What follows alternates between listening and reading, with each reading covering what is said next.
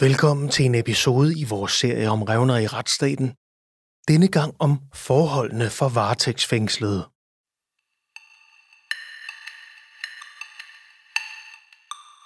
Jeg har en klient, øh, der en vinter, hvor jeg besøgte ham øh, i arresthuset, fortalte, at han havde simpelthen været nødt til at sætte aviser og pap op foran øh, vinduet for at undgå træk. Danmark er noget nær europamestre i varetægtsfængsling. Faktisk er vi det land i EU, der frihedsberøver tredje flest arrestanter. Mit navn er advokaten Slyne, og jeg er ved advokatfirmaet Strauss Garlik, har arbejdet som forsvar i 15 år. Som forsvarsadvokat, der kommer jeg øh, øh, i rigtig mange af landets arresthuse, så synes jeg grundlæggende ikke godt om dem, fordi de er utidsvarende. Den gennemsnitlige alder på et arresthus er cirka 100 år, og det bærer de i den grad også præg af. Og der skal man altså så huske, folk, der sidder varetægtsfængslet, de er ikke dømt for noget. De er kun mistænkt for noget. Og udgangspunktet er, du er uskyldig, indtil du er blevet dømt. Så i virkeligheden så er det uskyldige, vi opbevarer under nogle kummerlige forhold. Det er ikke retssikkerhedsmæssigt i orden. Det er jo i virkeligheden det, det i sidste ende drejer sig om. Det er indgribende at frihedsberøve borgere, der endnu ikke er dømt for noget. Særligt, når forholdene for de indsatte, der sidder i de her arresthuse, er decideret problematiske. Jeg øh, ser slitte, trange øh, rum, der er ganske få kvadratmeter. Der er en briks, der er en gammel skrivebord med lidt held, et gammelt udtjent fjernsyn, og så er der en håndvask. Og så er det i det hele taget slidte udenomsarealer, dårlige øh, forhold for at kunne arbejde, dårlige forhold for at kunne dyrke noget motion, og er ikke værdige for 2023. Den her episode den handler om revnerne i vores arresthuse og vores praksis for varetægtsfængsling.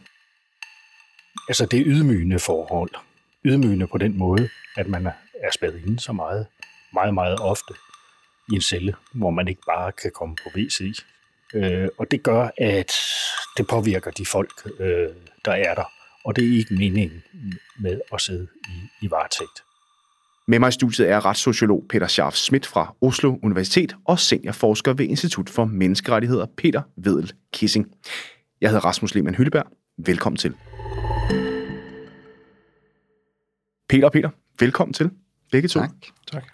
Øhm, som man kunne høre Niels Lyne i klippet her fortælle, så mener han, at de danske arresthuses fysiske rammer er meget forældede. Han nævner blandt andet, at nogle af dem er 100 år gamle. Øhm, Peter Schaff, hvad synes du om det? Ja, men det er jo korrekt observeret, kan man sige. Det er jo så desværre ikke det største problem med vores varetægtspraksis. Grundlæggende har vi øh, to problemer herhjemme, og det ene handler om omfanget, hvor mange der sidder varetægtsfængslet, og i øjeblikket især, øh, hvor længe de sidder, varigheden af varetægtsfængsling, og det andet øh, grundlæggende problem, det handler om regimet, øh, de sidder under, og de forhold, som øh, vi øh, praktiserer varetægt, den måde, vi praktiserer varetægtsfængsling på, og det er håbløst utidsvarende, unødvendigt og skadeligt. Og den vender vi lige tilbage til. Peter Vedel, du, øh, jeg også tænke mig at høre lige, øh, hvad er det, fra din stol. Han nævner de her fysiske rammer, lad os starte med dem, som værende noget nær inhumane. Er du øh, sådan menneskerettighedsmæssigt, er det, altså, er det så humant, de, øh, de rammer, som vi udsætter vores varetægtsfængslede for? Altså, det er jo nok svært at sige øh, sådan helt generelt, ikke, øh, hvordan det egentlig forholder sig, om det kan være nedværdende eller umenneskelig behandling. Det kan det jo være i konkrete tilfælde, hvis, øh, hvis man sidder meget lang tid, og, øh, og man sidder meget alene på cellen, isoleret, mere eller mindre isoleret nærmest på cellen, ikke? og man er i en skrøbelig øh, psykisk øh, forfatning, så kan man jo ikke udelukke, at det kan være, absolut kan være nedværende, Men det afhænger af den enkelte konkrete situation. Man kan sige, generelt kan man jo ikke sige, at det er, at det er i strid med menneskerettighederne, de forhold, det er, men det kan det være i konkrete individuelle situationer. Ikke? Har I, har I kendskab til, øh, til konkrete situationer i den sammenhæng, der er på kant med menneskerettighederne? Altså, det har vi jo ikke, altså det, men, øh, fordi det, det kræver, at man er i fængslet, og, øh, og det er jo lukkede regimer. Ikke? Altså, Folketingets ombudsmand besøger jo fængsler for at vurdere, om, det, om, de, om de indsatte er udsat for nedværdende eller umenneskelig behandling. Øh, og der har de jo ikke kritiseret selve varetægts øh, sådan generelt, øh, arresthusene, må man jo sige, fra Folketingets ombudsmand. Så de har ikke fundet generelt, at det var i strid med, med nedværende behandling at sidde i varetægtsfængslet. Men, øh, men derfor kan der jo sagtens være konkrete tilfælde, som man ikke individer, som man ikke, som man ikke ser som kommer til at sidde lang tid og sidde meget alene, og som er meget skrøbelige og sidder de under de meget ringe forhold. Der, ikke? Så der kan det godt være i strid med, med, med, med, med menneskerettighed på den måde. Der er flere ting, man også øh, skal tænke på her. Jeg er fuldstændig enig med det, øh, Peter siger.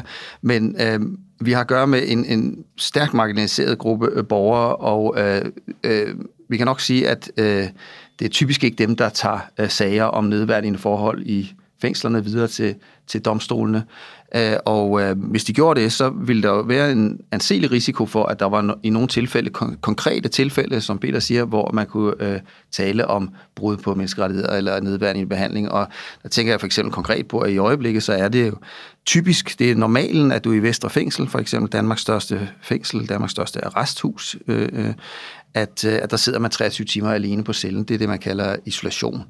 Og så hvis du gik ind og, det, øh, og, og ser på enkelte forhold for enkelte indsatte, så kan man nemt forestille sig, men altså, vi ved det jo ikke, men der er, en, der, er en, der er en absolut en risiko for, at øh, der i de her konkrete tilfælde, Peter taler om, kan være tale om nedværdigende behandling. Altså, Rigsadvokaten øh, påpeger jo selv i det seneste svar til retsudvalget i Folketinget, at øh, antallet af varetægtsfængslinger er det laveste de sidste fem år. Øh, men kigger man på, øh, hvad hedder det, andelen af varetægtsfængslet i forhold til det samlede arrestanter, så er vi oppe i 36 procent af vores indsatte, der er mm. varetægtsfængslet. Hvad fortæller det dig, Peter Schaff? Ja, det er en meget problematisk øh, procent, og det er fuldstændig rigtigt, at her på det sidste er antallet af varetægtsfængslede faldet, og det er jo positivt, men samtidig er der jo sket en øh, meget anselig forværing i forhold til den tid, de sidder øh, som er steget med 50 procent inden for øh, få år, og det er jo altså noget at gøre med sagsbehandlingstiden, blandt andet i hvert fald. Og, øh, øh, og det betyder jo, at de fylder øh, meget i fængslerne og i resthusene, uanset i Kriminalforsorgens institutioner, og som du selv siger, i 2021 var det udgjort i 36 procent af det gennemsnitlige belæg, som det hedder. Og det er jo øh, altså det er vanvittigt højt, vil jeg sige. Det er, øh, det er jo over en tredjedel af, de, øh, af den masse, øh, kan man sige, af, af frihedsberøvelser, man har i Danmark, som så er folk, der ikke er dømt endnu.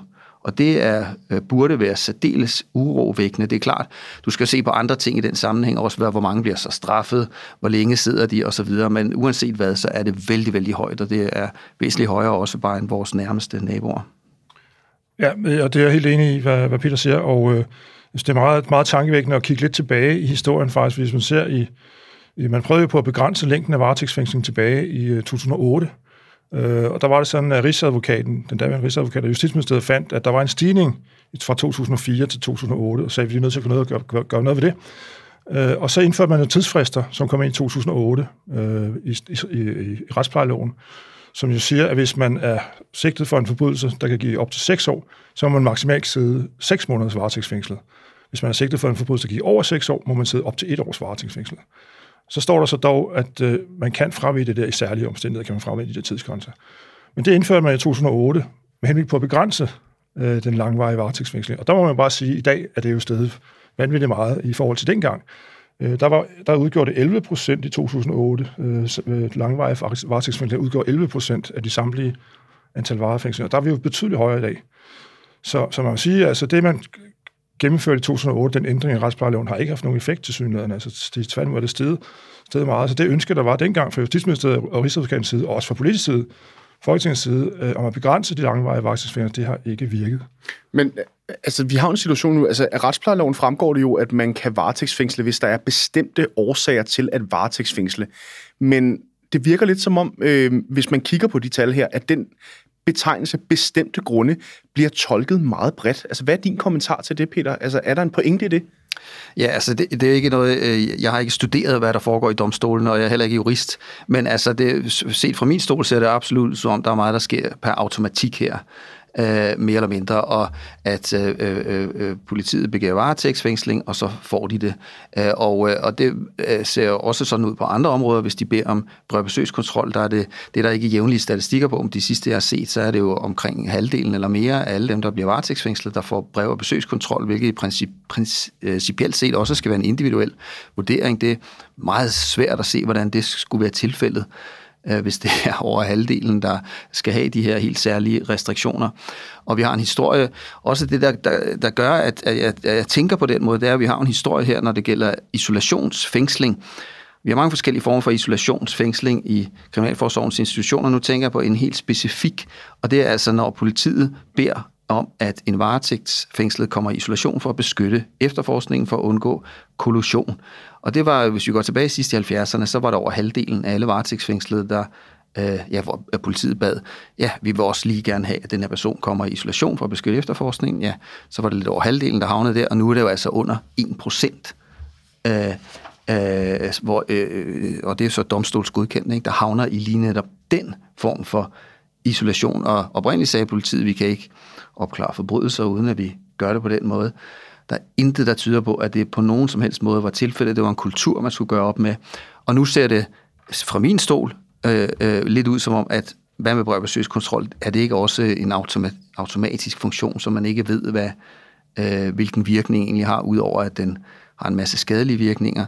Og hvad med, som du starter med at spørge om, hele brugen af varetægt ja, fordi i det hele vi, taget? Altså, vores retspleje foreskriver jo, at det er anklagemyndigheden, der indstiller til varetægtsfængsling, og det er så at domstolene, at der skal godkende det. Øhm, vi har jo spurgt Rigsadvokaten og anklagemyndigheden om øh, deres fortolkning af øh, hvad hedder det, de her, øh, øh, den her stigning af langvarig varetægtsfængsling. Og de oplyser til os, at øh, citat, Rigsadvokaten kan oplyse, at anklagemyndigheden altid foretager en konkret vurdering af sagen, inden en sigtet begæres varetægtsfængslet. Øhm, Peter, er der hold i, altså i det, når du læser de tal her, når der er så massiv en stigning, særligt i forhold til de langvarige varetægtsfængslinger, og også det, som Peter Scharf han siger her, bliver der foretaget en konkret vurdering hver evig eneste gang?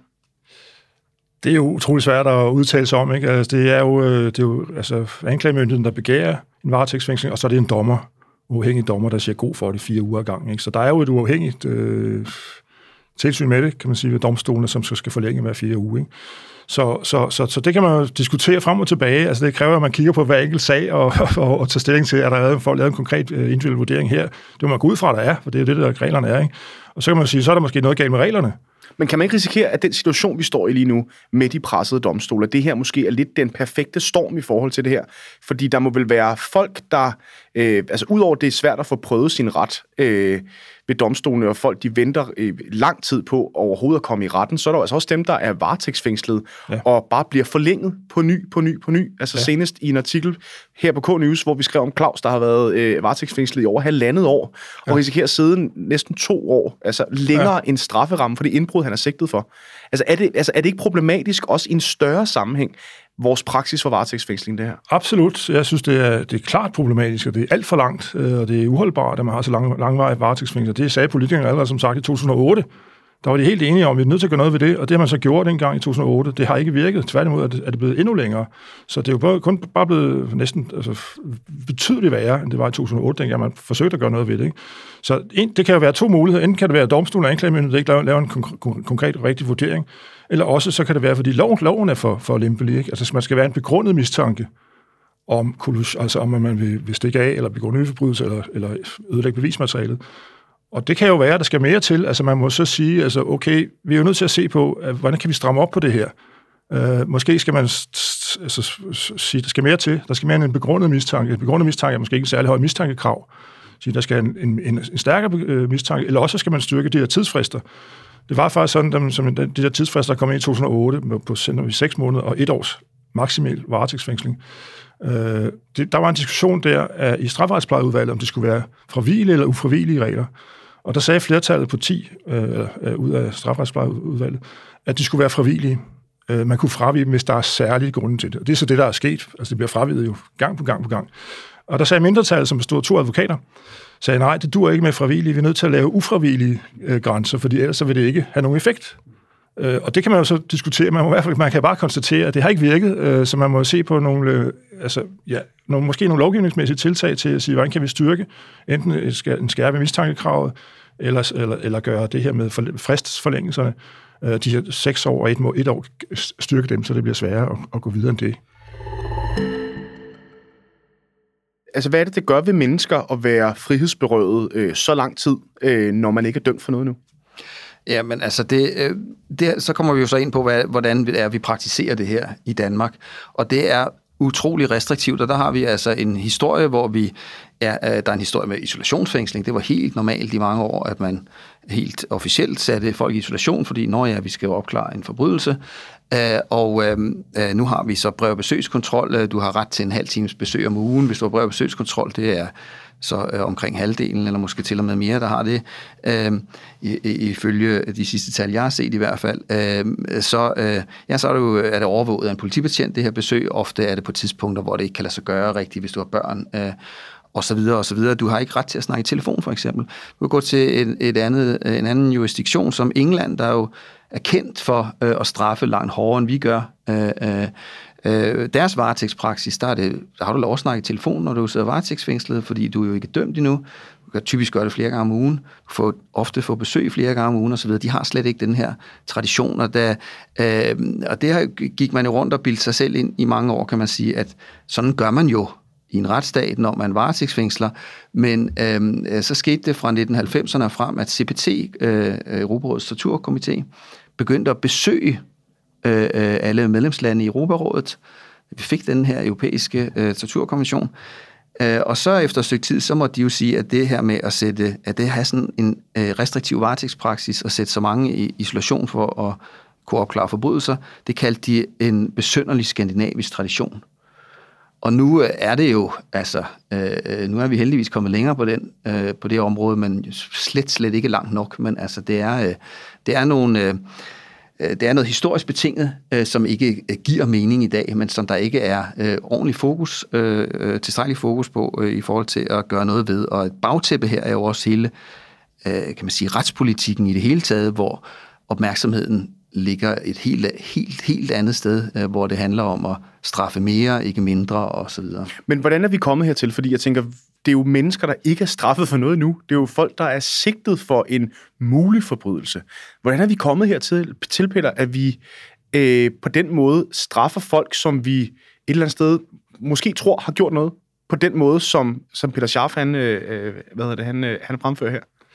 Jamen, det er utrolig underligt. Altså, det, er jo, det hænger jo slet ikke sammen. Altså, at uskyldige mennesker, som ikke er dømt for noget, at de sidder under så ringe vilkår. Altså, både de fysiske rammer, som vi talte om tidligere, er jo elendige i de fleste arresthuse.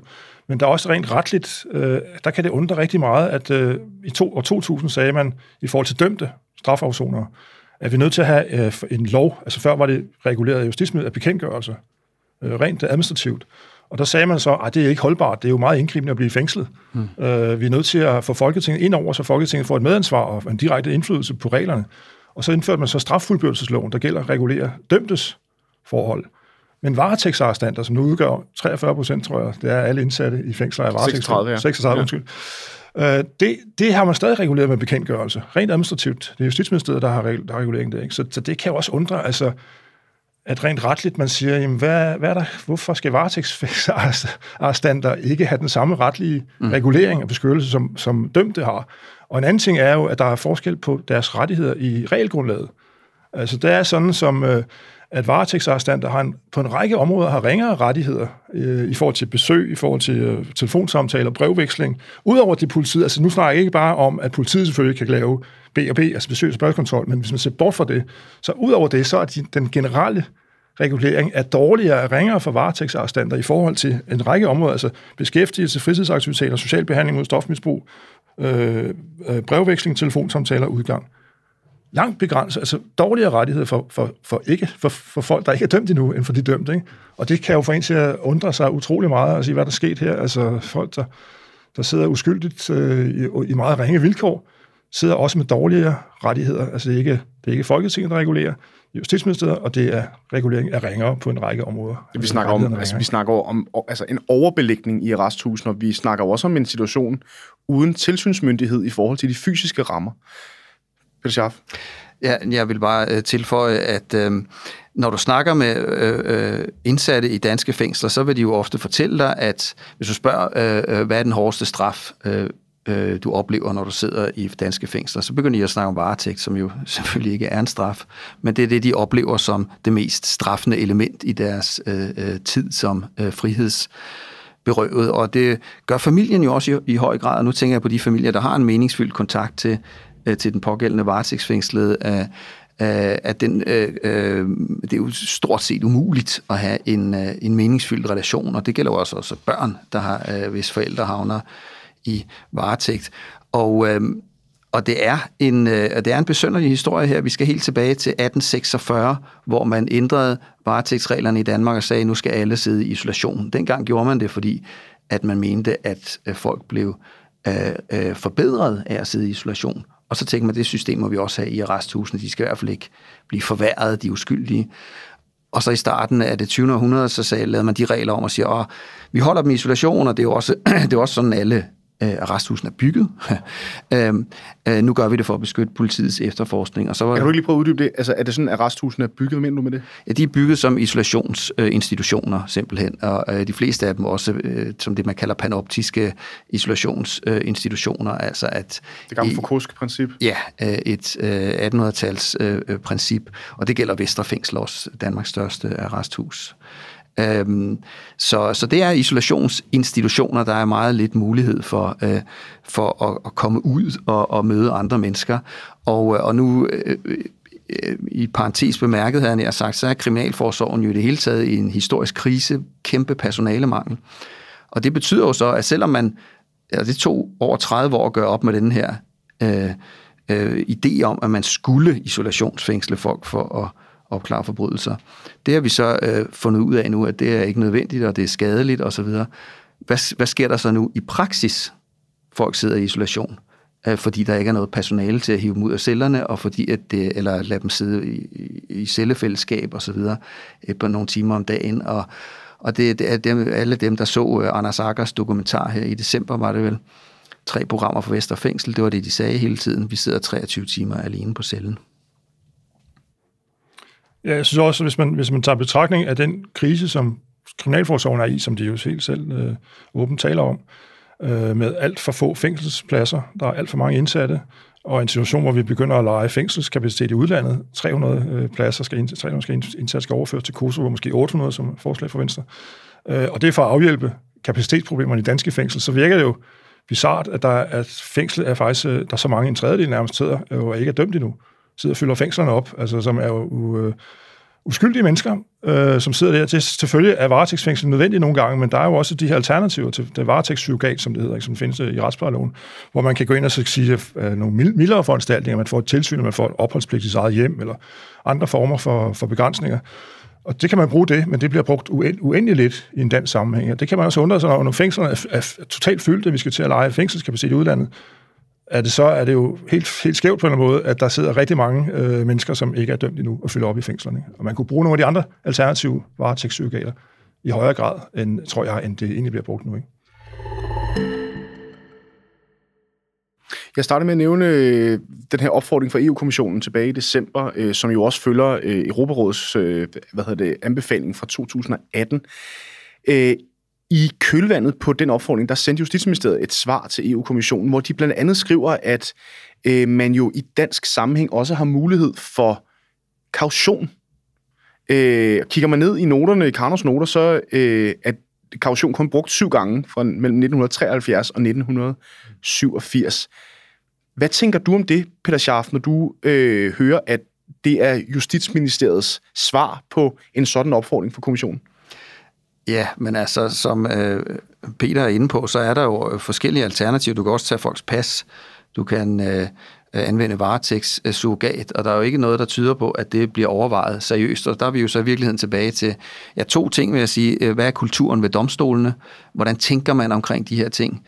Øh, og hvad skal der til for at ændre den kultur? Og så øh, det andet element er, er der politisk øh, vilje til at gøre noget ved de her øh, ting? Øh, og det er jo smart nok, kan man sige, at der så sidder en i Justitsministeriet og skriver, at vi har de her muligheder, men det er jo så øh, øh, det, man inden for retssociologien kalder law in the books, og så bare ikke law in practice, han har sagt. Og øh, øh, hvad hedder det? Øh, ja, et andet godt eksempel, som, som jeg øh, kommer til at tænke på nu, på, øh, at man ikke anvender øh, de her alternativer tilstrækkeligt, og at der ikke er politisk øh, opbakning til det heller. Det var en sag tilbage i 2017, tror jeg det var, det er i hvert fald nogle år siden, hvor at det kom frem, at i Københavns Kommune havde man i øh, tilfældet med fire øh, unge mennesker, altså børn, øh, sådan som jeg husker det, under 18 år, øh, placeret dem i varetægtssurrogat i deres hjem, så de stadig kunne passe deres øh, skole, tror jeg det var.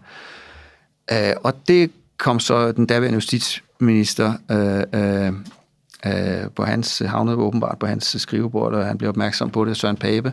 Og så fik han en nedsmeltning, tror jeg godt, man kan kalde det, i øh, de offentlige medier, og øh, også øh, udtalte ting om, at det var ja, jeg kan ikke huske, hvad for nogle ord han brugte, om det var sød suppe, eller at, at folk kan ikke tage vores samfund seriøst. Og det var sådan den type retorik, han anvendte, hvis man ikke straffer af de her unge mennesker, der begår kriminalitet. Og han, altså, han omtalte de her personer, som om de var dømt. Jeg ved ikke, om det var, fordi han ikke vidste, hvordan retsplejeloven fungerer, eller om, eller om han bare lige var lige glad, han er sagt. Men øh, der var Øh, der var, øh, ja, han sagde, at de kunne sidde derhjemme og spise slik og sådan noget.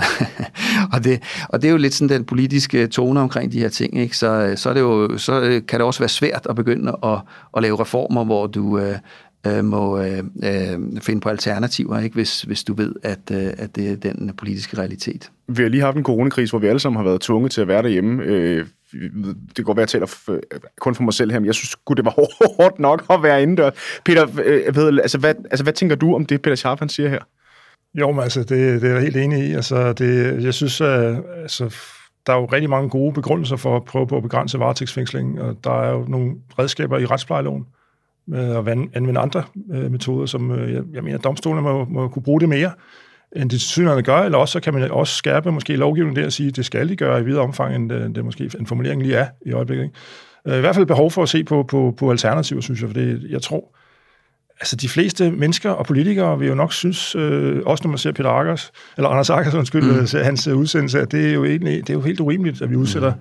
uskyldige mennesker for den her behandling. Mm. Øh, langvarig varetægtsfængsling under de her meget usle forhold med ringere rettigheder. Men kan man, altså, altså kunne man argumentere for, at i den her situation, vi står lige nu med det pres, vi har på retsstaten, at det måske nogle gange også er den nemme beslutning, den hurtige beslutning, så man kan få flere sager igennem fra domstolens side, eller er det alligevel for, altså for dårligt argument? Altså, jeg synes, det, jeg synes, det er rigtigt nok, at politikerne har jo bare skærpet straffen, og har, hvis man ser på altså krisen i kriminalforsorgen, det er jo politisk, øh, efter min opfattelse er det vidt omfang politikerne, der er skyld i den krise, ikke? Mm. Øh, fordi de har været ved med at skærpe straffen, og har jo begrænset muligheden for at komme, blive prøve, nemmere prøveløsladt og andre ting, som, så det kan være svært at komme ud af fængslet. Så det er jo i sidste instans, er det politikerne, der, der, der sidder med, med aben for det her, ikke? altså dem, der er skyldige, at det er gået, som det er. Øh, og der kan man også sige, så jamen varetægtsfængsel igen, det kan man begrænse antallet af indsatte i danske fængsler ved at finde nogle alternativer til varetægtsfængsling, så kan man jo få nogen ud af fængslerne. Det er det, det drejer sig om i øjeblikket, så vi ikke behøver at lege til meget, meget dyre penge, lege fængselskapacitet i udlandet med alle de store, øh, svære problemstillinger, der er med det. Så kan vi tømme nogle af de folk ud af fængslet, måske ikke at få nogle folk, der er dømte, øh, få plads til dem i de danske fængsler, så det ikke øh, fortsætter på den måde, som det er. Så jeg synes, det, det virker oplagt, og fra politisk side, at man kigger på det der, øh, siger, hvad kan man gøre? Og som sagt, kiggede man jo på det i 2005 til 8 og sagde, at det er uholdbart øh, fra politisk side, øh, Justitsministeriet og Rigsadvokaten, og nu er det kun blevet så meget værre. Mm. Så der er mange gode grunde til at sige, hvordan kan vi så prøve på at opnå det, vi gerne ville opnå for, for snart øh, 15 år siden? Øh, skal vi stærke, eller skærpe, skærpe lovgivningen på en eller anden måde? Mm. Eller hvad skal der ske? Er det vejen frem, Peter Schaff, det her med at kigge på retsplejeloven? Ja, altså, øh, det er jo, øh, jeg tror, der er, der er forskellige niveauer at øh, angribe det her på. Og det ene er, er, er, er politisk og, og øh, se på lovgivningen. Det er der slet ingen tvivl om. Og det andet er jo så, kan man sige, øh, delvis politisk, men også byråkratisk. Øh, hvad, øh, øh hvad er muligt inden for rammerne øh, i forhold til Kriminalforsorgens øh, praksis, inden for rammerne af, af lovgivningen. Øh, og så... Øh, og så handler det også om at øh, være kreativ i andre sammenhænge, og at, øh, at Kriminalforsorgen samarbejder på det her område med andre aktører, der kan gøre det øh, gør øh, øh, hvad skal man sige, hverdagen i, i fængslerne bedre. Jeg vil, og i forhold til det sidste, sidste så vil jeg sige, at øh, Øh, nu er jeg så øh, noget subjektiv her, kan man sige, en, en, en part i sagen, men øh, øh efter at have set de her tre Anders Akker-programmer, så synes jeg noget af det eneste, og det var virkelig stærkt deprimerende, og jeg er helt enig med, hvad, hvad Peter siger, ikke? og det, altså, det, det tror jeg, at, sgu, at de fleste har det sådan, når de har set de programmer. Jeg har snakket med mange, der er kommet og var oprørte øh, øh, over, at det, tingene foregår på den måde. Øh, øh en af de få øh, lidt opløftende ting, der var i de programmer, det var, øh, øh, øh, når man fulgte øh, den børneansvarlige i øh, Vesterfængsel, som er altså en person, der øh, tager sig af, sørger for, at i det udstrækning, der kommer børn i institutioner, de bliver taget godt imod, øh, snakker øh, med fængslede forældre om, om det her aspekt, og øh, øh, øh, øh hvad kan man gøre, trods alt, når man sidder der som forældre, osv. osv.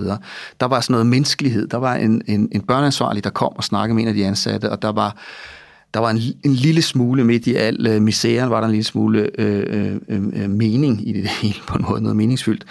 Og det var faktisk noget, som øh, øh, min daværende kollega Jan Jacobsen, og da jeg var på Institut for Menneskerettigheder sammen med Peter, at, at vi lavede sammen med Kriminalforsorgen. Det var vores idé. Skal vi ikke lave børneansvarlige i Kriminalforsorgen? Vi havde lavet forskning om øh, børn af fængslet, og så fik vi penge fra Ole Kirks Fond. Det er Lego-penge. Så lavede vi forsøgsprojekt, og så blev det senere vedtaget. Det er et samarbejde med folk uden for fængslerne.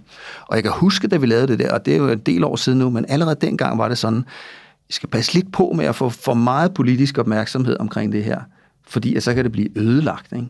Og det er lidt den virkelighed, vi står i nu. Så, så, så igen, et bagtæppe her er, at hvordan gør, øh, ansvarliggør vi nogle politikere, øh, så de øh, ja, tager et ansvar og, og, øh, og ikke kun snakker om øh, mere straf og øh, øh, øh hvad hedder det, øh, øh, en hård retspolitik. Peter Vedel, Kissing og Peter Schaff Schmidt, tusind tak, fordi I kom herind og gjorde os lidt klogere på forholdene for varetægtsfængslet i Danmark. Du har lagt øre til endnu en episode om revnerne i retsstaten, som vi, K-News, nyhedsmediet om juraens verden, gennemlyser og diskuterer i en række podcasts.